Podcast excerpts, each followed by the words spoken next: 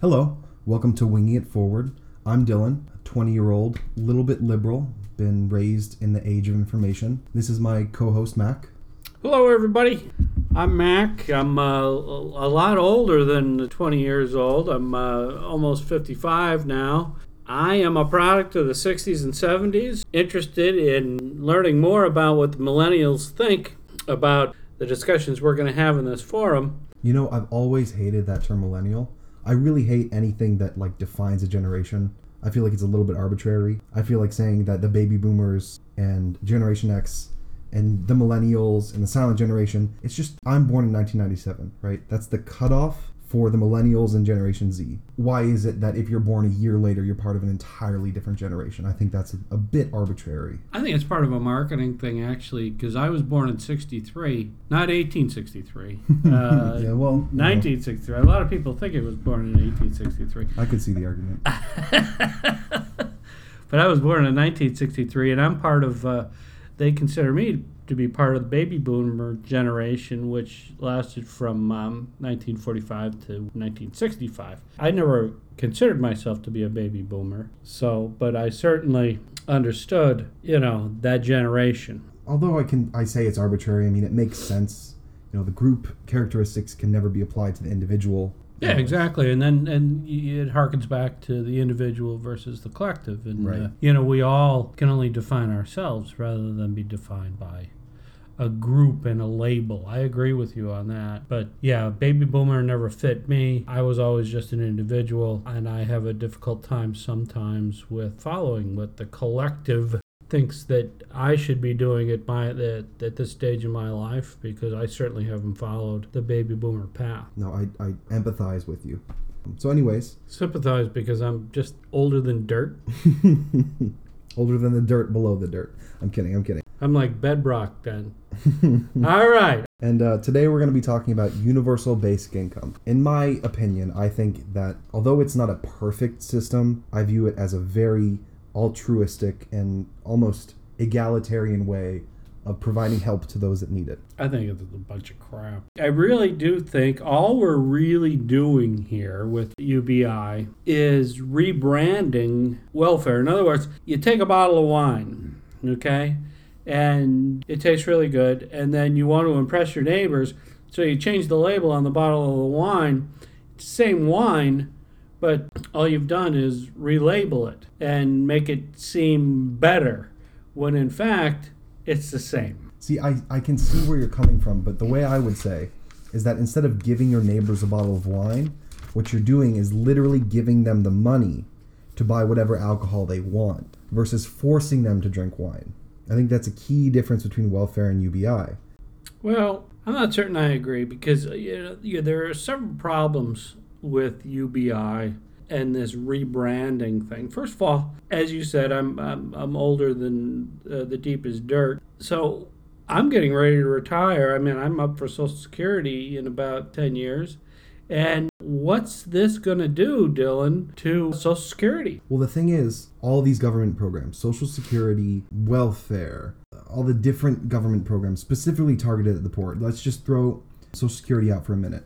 We spend over $1 trillion on safety nets. And while I believe that we should be helping these people rise up out of poverty, I think that that money is lost in the, the complexities of the government, right? We have to pay people to, to distribute the welfare. We have to have places that people can discuss the, the welfare that they're getting. We have to have government housing that is regulated and all these different things that money is put into that isn't being given to the people.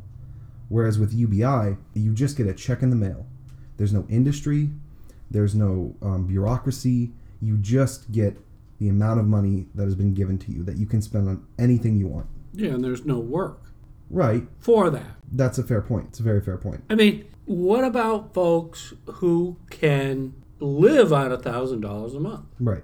Say you get an apartment or an efficiency for five hundred dollars a month, and and then can live on that. What then is going to compel them to go out and spend their money? I mean, because in the end, they're not going to have a hell of a lot to spend on. I mean, they're not going to be able to boost the economy. They're not going to be able to contribute back to society because they can sit at home and play on their computer all day long and take their thousand dollars and yeah, they'll have to buy groceries and things of that nature, but they are not producing anything and, and they become complacent as a result. I would just argue that that's almost a caricature of a lot of people that would be rec- everybody would be receiving universal basic income. So while there are those that would take advantage of it and just do nothing all day, of course that has to be accounted for. I personally have seen a study where they've tried it out in Canada, and you can't you can't assess what would happen if everyone in the nation was given $1,000 a month based on a small set of people. However, of those people that were given universal basic income in Canada, only 1% decided to stop working. And most of that 1% was attributed to taking care of a family. So you want America to become Canada? I'm not saying I want America to become Canada. I'm just saying that the study was done in Canada. I mean, does anyone know even where Canada is? I mean, what do they do? what do they do in Canada? I mean, they do nothing. What do they produce? I think they eat snow. And they eat a lot of donuts. Donuts. And they're very friendly. I mean, say you walk into a bar in Canada and you've had a couple of drinks and you accidentally walk back into someone. They are the ones who apologize to you. I mean, I mean, what does Canada do? They just sit up there you know, they drink their Molson, their, what is it, 10% alcohol, and then they, you know, hunker down for the winter and, you know, they go to the doctor. Wait in line for whatever, but. Yeah, but then they don't come out with a bill. Right. And and that to me is, is, is crazy because it just lends itself to more complacency. And is Canada, in my opinion, because of systems such as this, not a recognized power, economic power, or an industrial power in this country. When was the last time you saw something made in Canada? That's fair. You know, because they don't make anything. They mm. gather their funds and then they give it all away. And and yes, they're very kind people, but uh, on the world stage, where are they? I guess I'm just coming at it from a different angle of thinking about the welfare of people versus the position of our country on the world stage. You know, I, I personally would rather have everybody in the nation healthy, well, and safe than have power on the world stage. Yes, but power, if we look back in history, my friend. Okay. Okay, and as you know, I teach history. I teach. I've taught it at the high school level, college level, all these levels. Power is something that happens continually. Mm. The seeking of power, in other words, a revolution happens. Right. Okay? Somebody comes up with a better idea, a better mousetrap, mm-hmm. And convinces everyone to follow them. Mm. They're going to institute this new divine society. And in the end, there's a struggle for power. Someone, there's always bickering and, and things going on. And then things are solidified and then another revolution occurs. Exactly. Yeah. I mean, it becomes cyclical. Yeah. So in in America, which when we look at history, is so young. Yeah. I mean, it is a baby is running into the same kind of problem. And if we allow programs such as this to continue, and even welfare to continue, I think we're going to eventually have the same problem. And once again, I just think we are taking a welfare system which has become generational mm. and it has become almost a cultural identity right. in some areas, rebranding it and saying, hey, now you don't have to do nothing. You can just sit at home and hmm. play your video games and collect your $1,000 a month. And not only that, but I do think that eventually that thousand dollars a month is going to have to go higher with inflation. Yes, yeah. and products are going to cost more. Rent is going to cost more. Food is going to cost more. But my, my what what I don't understand is that where is that money coming from? As some hate to to to think about, it's a redistribution of wealth. Of course, taxes would have to increase, but the main problem is, like as I said, we have a trillion dollars per year per budget that are being spent on safety nets that aren't doing their job. People in welfare, there's a common problem Safety welfare. nets such as what? welfare. There's a common problem. Let's say somebody is earning $800 a month in a welfare check. If they earn, if they take a job, Yeah, not just eight hundred dollars though. they're getting food stamps. They're getting food stamps. They're getting housing. housing subsidies. Right. They're getting everything else. Right. So, in effect, isn't this system already in place, I mean, but with a different name? it's not. Because if you look at welfare, as I was saying, there are contingencies that welfare is built upon. If you begin to earn, let's say, $900 a month at a job, you lose those benefits. You lose the $800 a month check. You lose the completely subsidized housing. You lose the food stamps. And then you actually begin to make less.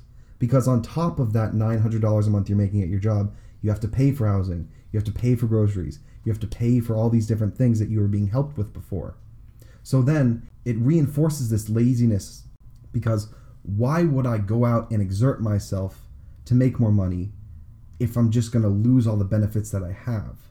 And I think that's where universal basic income succeeds is by saying no matter what you do, no matter what job you have, no matter how much you make, no matter how much you pay in taxes, no matter where you live, you will always be guaranteed this money. This money that can be spent on food, on housing, on luxuries, on anything you want to spend it on. Yes, but don't you think that eventually there are going to be restrictions put on what you can spend this money on? I would be totally against that because I think that that is is Yeah, but- against the core value of it. Yeah, but, you know, in utopia, Right. yes, I agree that, that, that people would do that, but the human condition says, hey, if I could sit home all day long and, and do nothing for a thousand dollars, I'll do it so I don't have to go out and get a job. But if this system doesn't allow you to continue getting that thousand dollars even if you do go out and get a job, does it not stifle any real ambition to make even more? For example, you know, you look at all the mavericks in this country. You know, mm-hmm. you look at the people who built this country. Right. They had nothing. Uh, They had nothing. Look at Andrew Carnegie. Came Yeah. here to this country when he was 12 years old. You know, he made nothing. He was sweeping floors at the telegraph office, and he wanted the American dream. And he didn't get any help. This thousand dollars a month may keep someone from, for example, going to school and doing something better with their lives. I mean, certainly, if someone came to me and said, "Hey, look, you know, at my age, not that I'm a complacent person, but because I've always been a very driven person, but Right. at my age and said, hey, prior to Social Security, all right, we're going to give you a thousand dollars a month. Am I going to cut back on my schedules and play a little more golf? Am I going to do this? Am I going to do that? Am I going to get a nicer place to live? Am I going to, you know, while maintaining that, eh, but I'm still not producing anything. And I think it's part of the human condition that we need to produce something. And this system does not compel anyone, in my opinion, to produce anything. I can see where you're coming from because I've I've heard the argument before that it's it's stress and it's hard times that create the innovation, right? It's it's people with their backs against the wall that have to figure something out. That is the the burgeoning influence on innovation and on creation. However, I also believe that UBI would give people the the security that they need to be able to take risks. Let's say you work minimum wage retail and you have nothing, you have no safety nets. How are you going to find the ability to find a job that you want to work in?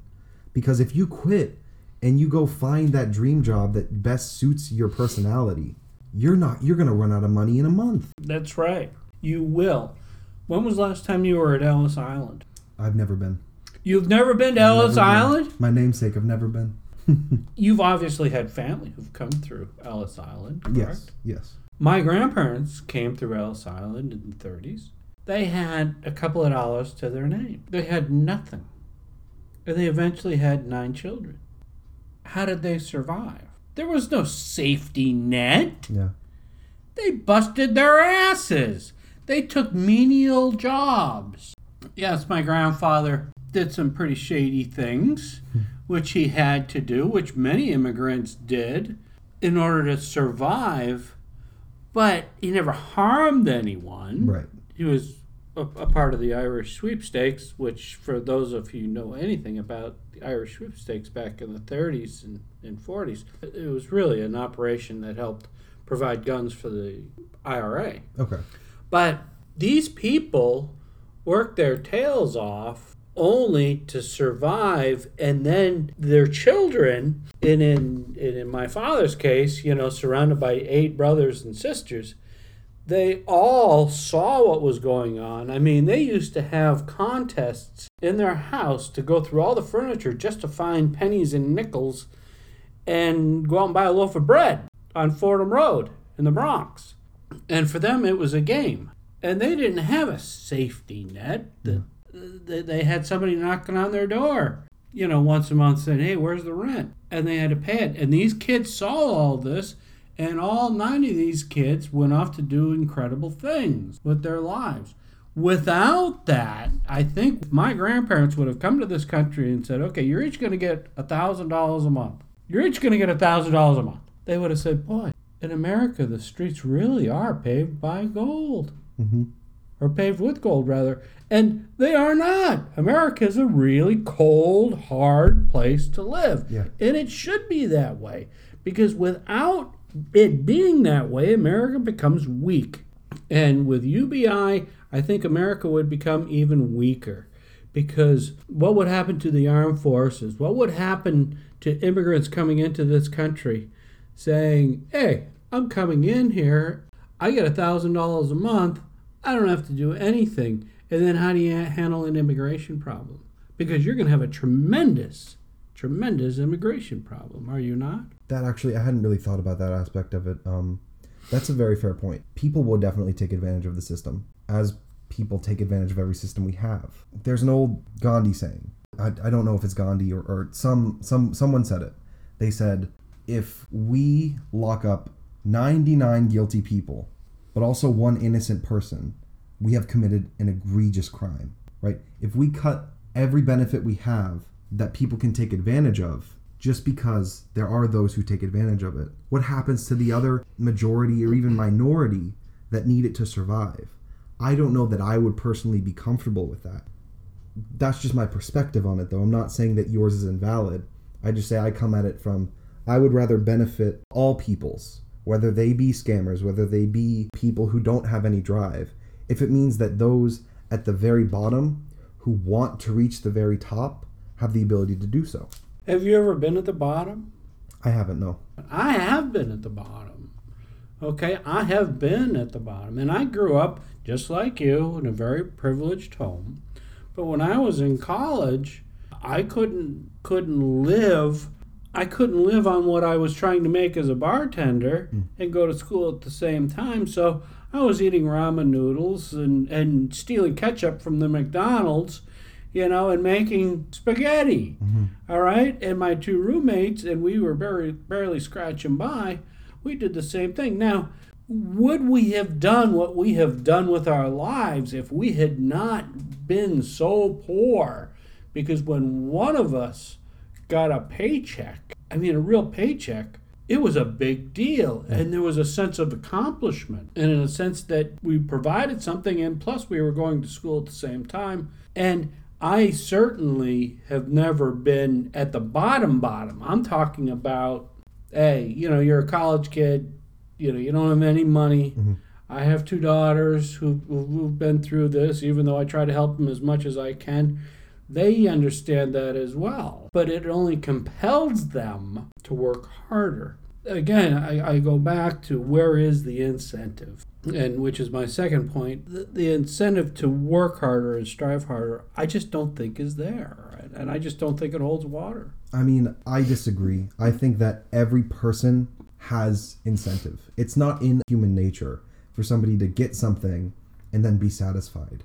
Think about all the times that you have wanted to attain something, and think about how many times after you've attained it, you've wanted to attain something else. We are not stationary creatures. We are always grasping at the next thing. We never want to stop. When we do, it only wreaks havoc on mental health. There are those that would be complacent and become stagnant, but I think that that's the slim minority of people. And I think that if you have a stepping stool that allows you to jumpstart that progress, it would only yield more progressive people. A slim minority of the people. Yeah. A slim minority of the people. There are people out there who take advantage, and there are going to be a, a hell of a lot more than you think taking advantage of this. But let's get back to one thing. How is it going to be paid for? How is it going to affect Social Security? And then, of course, how would you ever get this by the House and the Senate, even if you had a Democrat in the White House? I mean, for example, Joe Biden is considering running for president, Mhm. correct? I believe so. I love Joe Biden. I'm a moderate Republican. I think Joe Biden is a great guy. But would even Joe Biden go for something like this? I think in the current state of affairs in America, probably not. I think that with this negatively portrayed, Yes, but why wouldn't Joe Biden go for something like UBI his background is that he was raised in an American society. in a working class family? In an American society, He was raised in a working class family, working class Catholic family, and he learned to work. He wants to help the workers of this country, but he doesn't want to give them things for free. Well, I think that when when people say that those that are working class or those that even the homeless would get this universal basic income. And I think people tend to demonize those that are of lower stature because if you look at a homeless person, people will think, "Oh, I'm not going to give him money. He's just going to spend it on alcohol and booze and cigarettes." That turns out to not really be true. They've done studies where they've tracked money given to homeless people. The majority of homeless people spend it on food. They spend it on water. They spend it on survival. Well, what about sponsoring programs where you build dorms, you take all the homeless people, you build dorms for them, you set up a factory nearby, all right? You take all this money that you guys, you guys, uh, or you, and uh, supporters of UBI want to put into this program, and you build a factory, and you you take homeless people in major cities uh, in the United States. You, you put this money to work and you put these people in dorms, you feed them three square meals a day, and they learn a trade and then they end up working in the factory. Mm-hmm. And then their children eventually see that hard work pays off, that their once homeless parents are now out there earning a living and then eventually can get out of those dormitories. But you know, getting this through, getting something like this through with any Democrat that I've ever heard of, I think is impossible because of the expense. I just don't see anyone, and I'd like for you to give me one Democrat that you know, or even a Republican for that matter, who would support something like this. Well, that's the thing is I think that in the political climate and in the cultural climate that we live in today, I don't think that it could be passed in America. Although I do know of many European countries that are currently running uh, studies on UBI and seeing if it will benefit people. I know of a study in Kenya where they are running universal basic income long term, 45 years. They're giving these people the equivalent of $1,000 a month. And they're just going to test and see what happens to these individuals. So that's you have me there. I don't think it could be passed in America currently. In fact, I'll even come out and say I don't know if it would be a boon or if it would be a horrible, horrible thing. But I'm optimistic. I believe in the system. I believe that this type of infrastructure, or rather lack of infrastructure, could be beneficial to many, many people that need it. Yeah, but uh, these scientific studies, it's they're scientific studies. They're Right. not real life, real world implementation, correct? I mean, but what else could you get that's even close to real world implementation? Real than- world implementation. But nobody would implement it in the real world if it hadn't been studied and it hadn't been proven to be a successful system. Yes, but it's still it it becomes then speculative because you, you, you see I mean what what kind of results are we looking for if we look if we take one community Mhm. and introduce UBI to it what numbers are we looking for that we think it would be successful I mean what is what percentage of successful outcomes would you be looking for where you think it would be successful I think it would be Anywhere. successful increasing quality of life. I think it would be successful at increasing job negotiations. There's a lot of thought that believes that let's say let's say you're cleaning sewers currently and you want a raise or you want a better working condition. Well, what leverage do you have versus if you have UBI you can say, "Well, I need better working conditions or I will leave." They will will actively see that that you could easily leave. So I believe that it will increase working conditions. I also believe that it will increase the GDP. If more people have more money to spend, then the gross domestic product increases. They've done a study that shows that for every working class, low wage earning person that receives an extra dollar in income, the GDP benefits $1.39, right? But for every high earning household, high earning person that receives one extra dollar, the GDP only benefits $0.39 or 39 cents, I believe. You can see it in spending habits. People on the lower end of the spectrum spend much, much, much more money than people on the higher end of the spectrum. well, let me ask you a question what's wrong with cleaning sewers There's nothing wrong with cleaning sewers. But if we're making people get into muck and making people get disease and having them have an unhealthy working condition, I think that that's a problem. Well, who's going to clean the sewers then? They're not going to clean themselves. No, but they can they have more leverage to argue for better job quality. Right? They can ask for more protection. They're getting a thousand dollars a month. Therefore, they have leverage so that they could leave if their working conditions don't improve. Yeah, but then everybody gets a thousand dollars a month. Who's going to clean the sewers? Who's going to lay the brick? Who's going to pave the streets? Who's going to cut the grass? Who's going to do all these menial chores? Who's going to work at McDonald's? I believe that people would still work. As I said before, I believe that the human condition allows for people to always want more. That's my opinion, though. Let me tell you something. Okay. When my grandfather came to this country, he probably would have killed for a job to clean sewers, but he couldn't find one. He couldn't find a job like that. He would love to have worked for the city because he wanted a better life. I mean, if, if anyone knows anything about Ireland in the early to mid 20th century, hmm. it's a very difficult place to live. And cleaning sewers, he would have done it in a heartbeat. And I think that if we give thousand dollars to a person, say two people are cohabitating, that's two thousand dollars a month. Are they going to clean sewers? If it's what they choose to do. Yeah, but what if what if they choose not to clean sewers, or pick up garbage, or do any of the menial tasks that we see every day with people struggling only for the fact that they are probably new to this country, all right, and are taking those jobs for what? For money. Not just for money.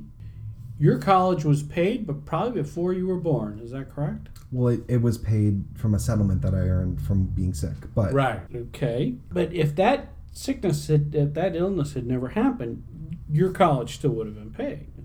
most likely. Okay. Most likely. Well, these people come to this country hungry and looking for a better life for their children. And if we look at immigrants, even coming to this country today, I mean, people are out here all the time cutting the grass, and they're Hispanic, and most of them are from Mexico. And I offer them bottles of water all the time. They're wonderful. They don't speak English, Mhm. but why are they? Why do they have eight people in a one-bedroom apartment someplace, all working for a landscaping business? Why? Because they want to provide a better life for their children. Because their children now get a public education. So why then would giving them more money not want them to provide a better life for their children?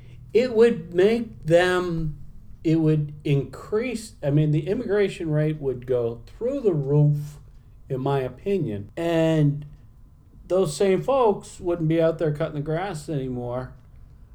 And their children would see them being complacent at home and say hey i'm just going to get on the same ride See, I, I don't believe that that would happen because although people are earning more money, and likely more jobs would be created because people would be able to start businesses with the money they earn.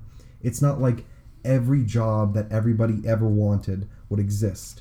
People would still have to take jobs that they didn't want to necessarily have as a career because it would allow them to have an even better life. You don't see a millionaire make a million dollars and say, well, this is all I ever want to earn.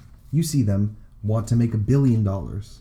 Look at Amazon, Jeff Bezos, right? He doesn't just decide to make less money. He's he's one of if not the wealthiest person in the country. He doesn't decide to say, "Well, I guess we'll just cut the fees and let people have things for free from Amazon."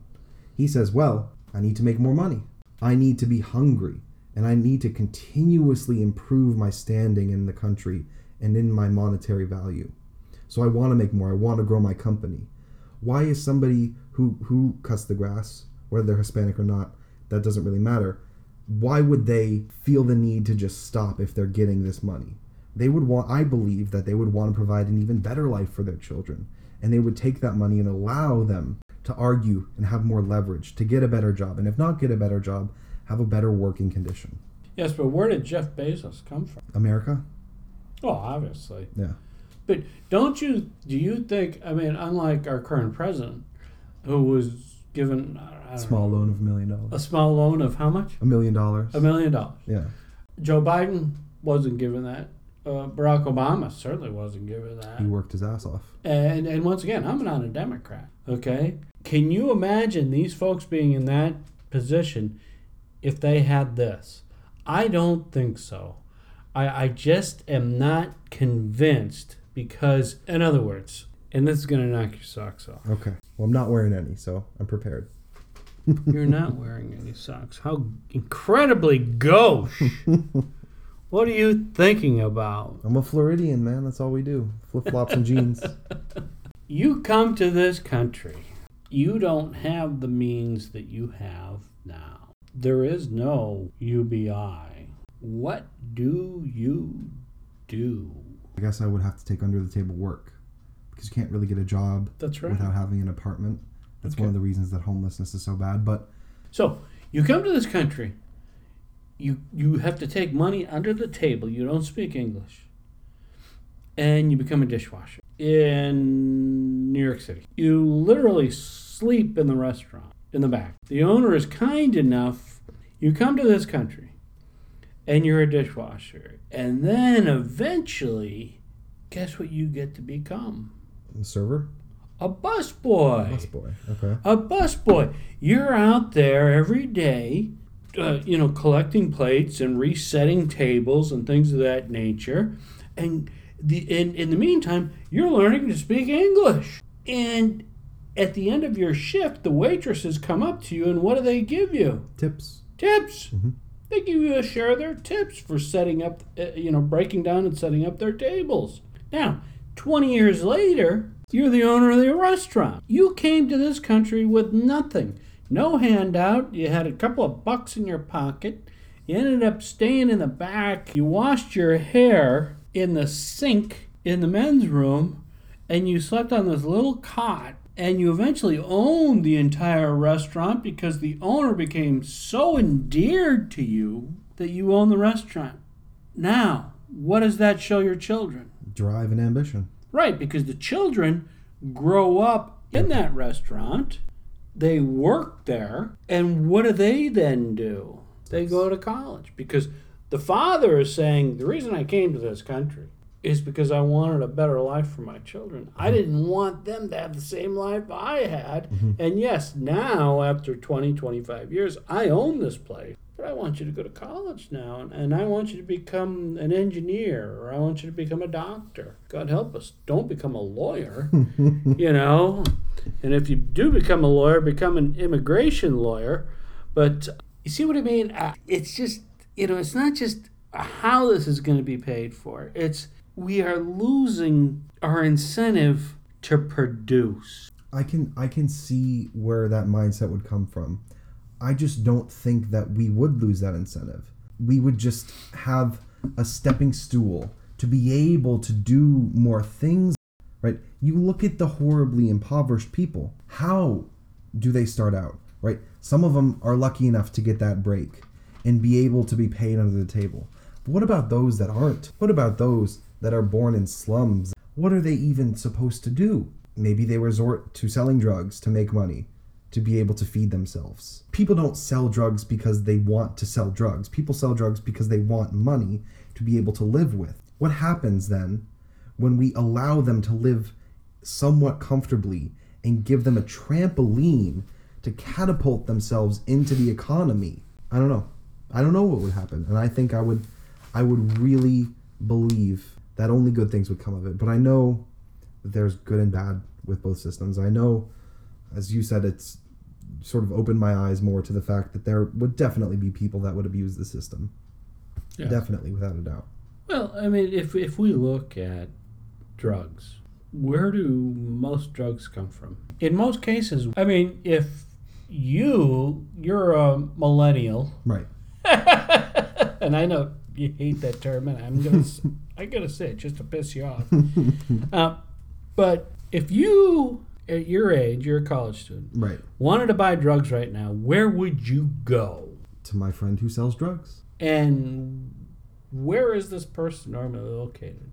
Well, I, yeah, I don't want to get into specifics, but No, I'm, I'm serious. I mean, you know, if you look at the south sides of, of all cities, I mean, Right. let's look at South Chicago, for example, where more folks have died, from violence and gang violence yeah, and gun, than have died in, In in, the wars in Afghanistan Yeah. and uh, Iraq.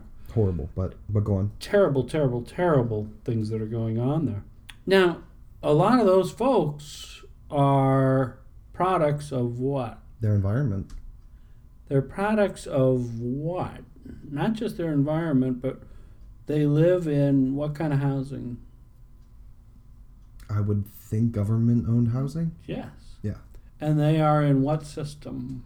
The welfare system. They're in the welfare system. But it's not enough for them. No, So what do they do? they sell drugs. They sell drugs. So what you're saying then is, hey, let's give them an extra thousand dollars, okay, which is not enough for them to live the lifestyle they already have Mhm. on welfare. And is that going to solve the drug problem in this country? I would say that I don't know. But- I mean, how, how, how, how can we even speak for a person who does that? Right, right. And my the way my thought pattern is working, I would think that one of the main contributors to them selling drugs is that if they do try to get a job, they'll lose their welfare. But if they sell drugs, they can make money on top of the welfare that they're already earning. Therefore, completing a reward circuit of Well, they're well, I'm not doing losing that. money. They're already doing that, aren't they? Right, but if you if you cut the ties that are associated with welfare and you just give the person money, I think that those already surrounded in that lifestyle would probably continue, but I think those coming up wouldn't necessarily see it as their only avenue of success. I think that they could process in their minds, "Oh, I don't have to sell drugs for a living. I don't have to make sure that I buy cocaine and resell it at an increased price in order to feed myself and feed my family." They can say, "Oh, I have this $1000 a month. I have this ability to live comfortably At a thousand dollars a month. not comfortably. I have this ability to live without the need to scrape by check to check if I'm if I'm able to manage the money. Why then do I need to risk my own life, risk my safety, risk my family's safety and go and sell drugs when I could get a job that would offer me money on top of the money I'm already getting in a safe environment? Yeah. Yeah. I think that's a bunch of hoo ha. Okay. Okay. Because you, we're, we're, talking about generation after generation of generation after generation who have, who have become hooked into a welfare system. We're just, once again, rebranding it and we're saying, hey, instead of $800 a month, you're going to get $1,000 a month. But what's $200 a month going to do? In your opinion, it seems to me that it's going to totally enlighten them. They're going to say, hey, I'm saved by this $200 a month. I'm not going to make $5,000 a month anymore selling drugs. I'm going to take that $200. I'm going to go to a local community college and I'm going to be someone. Oh my, what a revelation! Do you really think that's to happen? Listen, baby boomer, the straw man tactics aren't to work on me. Okay? I don't think that it's necessarily the money that's to improve their situation. I think that it's the the almost puppet like strings that are tied to these people that need to be cut. Whether you want to do it with the current with the current welfare system or not, whether you only want to give universal basic income to those in the lower class or not, I still think that the, the strings attached to welfare are one of the main problems contributing to this issue. It's it, sure it's a safety net, but there's also a ceiling, like I explained earlier, that prevents them from breaking through that lower class. If they get a real job, they're going to lose their welfare benefits. Good. Why? Let me tell you something. President Obama repealed workfare. I think workfare was probably one of the best things that ever happened to this country because everyone can do something. Right. Okay. I am on, say, I am a person who is in a wheelchair, which I'm not, obviously. You Right. know, I walk and, you know, I get around and, Right. you know, but just say I am and I'm on welfare. But I have a telephone at home and I'm on welfare and I get food stamps. Well, what do they call that? EBT Uh, cards. EBT cards. But I have a telephone. Can I not get a headset for my telephone and sit in my wheelchair for eight hours a day and answer phone calls working for the government? Easily. Yes, because I could still, I still have speech Mhm. and I still have cognition in my brain Right. and I can read all the questions that this person is calling me, working, you know, w- once again, working for the government, saying, I have a question regarding this. Okay, well, I'm sorry I can't answer that question, but I can patch you through to someone who can. Everyone can do something. Exactly. And not only that, but, but I think it's important to note that people who continue to work beyond retirement Mhm. live longer. Yeah.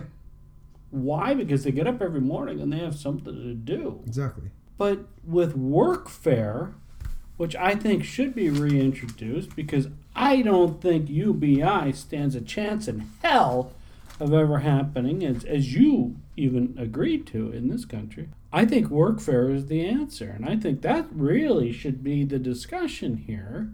Now, how would you how would you argue against workfare? I would argue that it it forces people to do things, right? I think that UBI is a much more libertarian implementation of welfare. Because with workfare, correct me if I'm wrong, you apply for workfare and the government gives you a job to do. Am I wrong? That's correct. Well, Well, it, work there's no such thing as workfare well, currently. right. So why is that better than taking a self-reflective look at yourself and saying, "This is what I do best. This is what I will do. This is what I will provide for the country." What if that person in a wheelchair who could be answering telephones is an incredible handyman who has the ability to repair things? But instead of being placed in a repair shop, he's placed in a telephone job. Well, there would obviously be vocational skills training or or current vocational. You know, I mean, say somebody is in a wheelchair, but they were a machinist. Mhm. Can they still go to a machine shop and work from sitting down? Yes. Can they work eight hours? Probably not. Right. Okay, but can they pay for what they're getting? And then perhaps on top, we can go back to UBI and say, can they get more? And how could they get more? By producing more. Now they have an incentive. They have an incentive. They're saying, okay, well, I'm pumping out 10 of these cylinders. They're, they're, they're in a machine shop. Quota is, is 10 a day. Mhm. But if I produce 12 a day, I get an extra $40 a day. Mhm. $40, I'm working five days a week. That's $200. That's $800 a month. I'm getting a $1,000 with my UBI or my welfare, which I'm getting 800 Jeepers. Why don't I get more therapy with my universal health care I'm getting and maybe eventually produce 15 or 20 and get off of all of that and work here for as long as I can. It's competition. And it would compel people to do more, correct? I believe so, but I don't see how adding more money would cause people to lose incentives. I just, that doesn't work with my brain because I've never in my entire life, I've taken a hard look at my life over the past few weeks preparing for this discussion, and never in my life have I gotten something I wanted and just been completely satisfied. Maybe it's a, a personal thing, but never just been completely satisfied and said, this is the last thing I'll ever need. For example, when I got out of high school, I didn't say, this is it. This is what I, this is, I'm okay with this. I'm okay with just having a degree. I personally wanted to improve my education to the highest level that I could take it. Would I have been okay with just a high school degree? In the current economic climate, I don't know. Would I be okay with just a college degree? Probably. But I want to go as far as I can go in the field I want to go in. Right? I don't want to stop. I don't ever want to stop learning.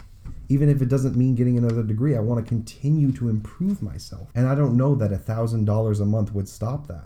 I think it would. And and I think the reason why you want to improve yourself is for what? For a better standing in, in society. Exactly. You know, you don't want to fall into the gutter. Right. Which is where sometimes we have to fall. Right. And we have to pick ourselves up and we have to get back to work. And with UBI, I think that would take that incentive away. I disagree because if you want to do all these things you want to do, hmm. obviously you want to finish your college degree. I am not certain you would do that if you had UBI, especially with scheduled increases every year due to cost of living. I'm just not certain. If I were 20 years old, yes, I always wanted to be educated. But when I went to college, I didn't think about how much money I was going to make because once again, I came from a very similar background to Right. rather privileged life. You know, my father's mathematician, you know, yada yada yada. My mother's nurse. Nice life. Okay, suburbs, beautiful home in the suburbs of Minneapolis. But maybe I would have said, after I got my college degree, I'm going to sit at home and I'm going to write a book. And I'm going to take 10 years to write this book. All while getting $1,000 a month, living in my parents' basement. And at the end of 10 years, I'm now 28, or no, I'm- no, I'm now 32, right? My book doesn't get published. So what do I do? I have no work experience. I have no real incentive. I have an unpublished book. What do I do then? I can't say what you would do. But what I can say is that in my personal experience, I, as I said, I I was sick when I was younger, and I did get compensation for that sickness. Mm-hmm. I personally have the ability to basically subsist off of that money. I could easily subsist off that money till the day I died. Mm-hmm. But I don't want to. I have drive and ambition to actively produce something and make people happy and make something of myself. Even though I have the ability to just sit back and just eat and sleep and consume. Mm-hmm. I don't want to. Did I have those thoughts when I was younger? Yeah. But when I turned hit a certain age, a switch went off and I just cannot stop actively trying to better myself and actively trying to produce and make something of myself. Mm-hmm. Maybe that's just me. Maybe I'm taking it personally, but I'd like to think that I'm not alone in that drive and ambition, you know? Well, I, I think it's uh, it all depends on how you grew up. But let me ask you a question. Yeah. I remember back in the '90s, and by the way, that was a very nice story. Thank you. I almost wept. you know, Here's some but tissues. To your troubled childhood, you know, I, mean, I feel awful about it. I just don't know how I survived it. it.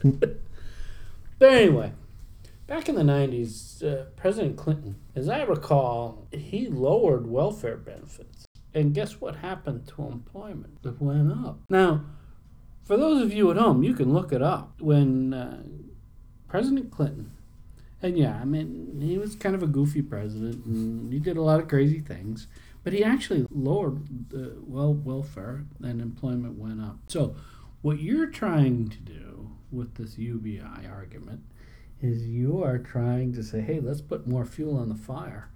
Do you really think that employment is going to go up? I just, I, I don't see it because we want to see a test instead of speculation. Mhm. Well, we could see that in the 90s. But it's a completely different system. There's so many other factors, like the factor of if it's lower, then people aren't losing as much when they get employed. Versus if it's higher, people would lose money if they're working versus subsisting off welfare. I just disagree. I, uh, I, uh, anyway, But that's okay. Let's get to let's get to my last thing that I wanted to talk about. This thing is going to be massively expensive. That's true. First of all, the first question I have for you is: Will this further turn America into a welfare state? I don't believe so. You don't believe so? I don't believe so. Okay, why? For the reasons I outlined before. For the sole fact that instead of causing people to have a ceiling, they now have a floor that they can jump off of. What about working Americans? What about middle class Americans who get in there out of their nice cozy little homes every day and drive to work? Are they going to be the ones who pay for this? Well, I would assume it would mostly be from the upper 1%, from corporations, from those who get taxed at an incredibly low rate compared to what they were taxed at before. Let's go back to 1950 when um, people in the upper 1% were taxed 90% of their earnings above $100,000. That's an entire other discussion, but how do you think we afforded the infrastructure that we have? Why do you think we're in debt now? So you're saying that the people who have worked the hardest should be taxed the hardest. I mean, I'm not talking about President Trump who was given a million dollars. I'm Right. talking about Joe Schmo who had nothing. I mean, look at a guy like Warren Buffett. Right. He had nothing. And he, he invested and he worked. And, and he built something from nothing. Mhm. He worked his tail off. He's never lived a luxurious life, all right? And he wishes to give away all his money. But how can he give away all that money if he's going to be taxed so much for something that he built on his own without any help from anyone? What's I mean, I mean there are so many folks like that out there. I mean, you look at Mike Dell. I mean, he started Dell Computers in his college dorm. The kid didn't have any money. Yeah. Okay, so you're asking the top one percent. Well, yeah, there are certain uh, members of the top one percent who inherited their money and then they just they built on it. But what about the people who started from nothing? Where then becomes the goal? And why should they be taxed even more for something that they have busted their tails for, that they've dedicated their lives for, that they've spent time away from their families for? Because they've given that extra mile, they've ran that extra lap, they've done everything they possibly could. Why? To provide a better life for their families. Why penalize a majority of whatever everyone talks about the 1%? And why, again, punish the people who have had that incentive in order to give to people who have done nothing Have they done nothing though? Has the person who's outside of being born? have has And, and and the age limit, and then this is what, 18? Is that right? How many jobs did you have before you were 18? two? 2 Mhm. I had, I started working when I was 12. So you had two jobs before you were 18. How did you feel about those jobs? Personally, first one I had, I was a salesman. It was stressful. It was hard, but I was rewarded for it. And I busted my ass. I worked two months out of the summer from 8 a.m. to 10 p.m., making calls, going on appointments, seeing people, working on my skills. That's all I did for two months, and I was successful at it. Would I have rather stayed inside all summer and played video games? I don't think so. Because you know what? I got a sense of accomplishment from that job that I hadn't had since I had been born. Well, then why didn't you stay with it for 12 months? Personal issues. Girlfriend broke up with me, got depressed. But uh, yeah. Well, you don't have to. No, it's okay. It's okay. But when you have a family, can you leave a job like that? Because your No. incentive is what? Incentive is to provide more for my family. Yeah, and can a thousand dollars, if you have kids under eighteen, thousand dollars a month provide for your family without you going out there and busting your stones? Absolutely not. I'm gonna wrap what I think. up. Okay. I think this is just putting a twist. I just think this is rebranding welfare. I truly believe that incentives work. I have no idea how this is going to be paid for. I don't know any Democrat that even supported this. I just believe in the work ethic and mm-hmm. that we all have to work in order to survive. Mm-hmm. And there's no free ride. Do I agree with UBI in a utopian society? I think it would be great. I mean, if you look at country, uh, I think there's a couple of countries in uh, the Middle East where people get guaranteed incomes because of the oil reserves. I just, I'm not buying it. You know, the studies they've done, as you've cited, I think that's all just pure speculation as to what the results are going to be. That is that. Those are my concluding thoughts. Well, I can definitely see where you come from, and you raise some very good points. I'm still pretty steadfast in my belief that it's a better version of the welfare system we have today. It wouldn't de incentivize people from working because that's not how people operate, in my belief, psychologically. It would raise people out of poverty. It would allow people to participate in the economy. And that's one of the best ways to grow a nation's GDP. How do we pay for it? It's another question.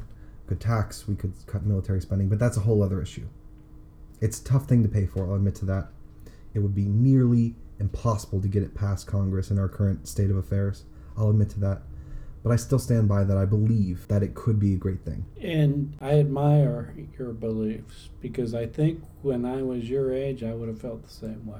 And I value your concerns because without them, the idea could just run rampant and we would have no idea of what the negatives could be. So I really do value your concerns. Well, thank you so much for the discussion. Thank you. It was great. If you'd like to to send us an email or ask us a question or just say hello, tell us who you are, um, you can reach us at wingingitforward at gmail.com. You can find me on Twitter at, at P-E-R-R-Y underscore D-Y-L. Thank you for tuning in today.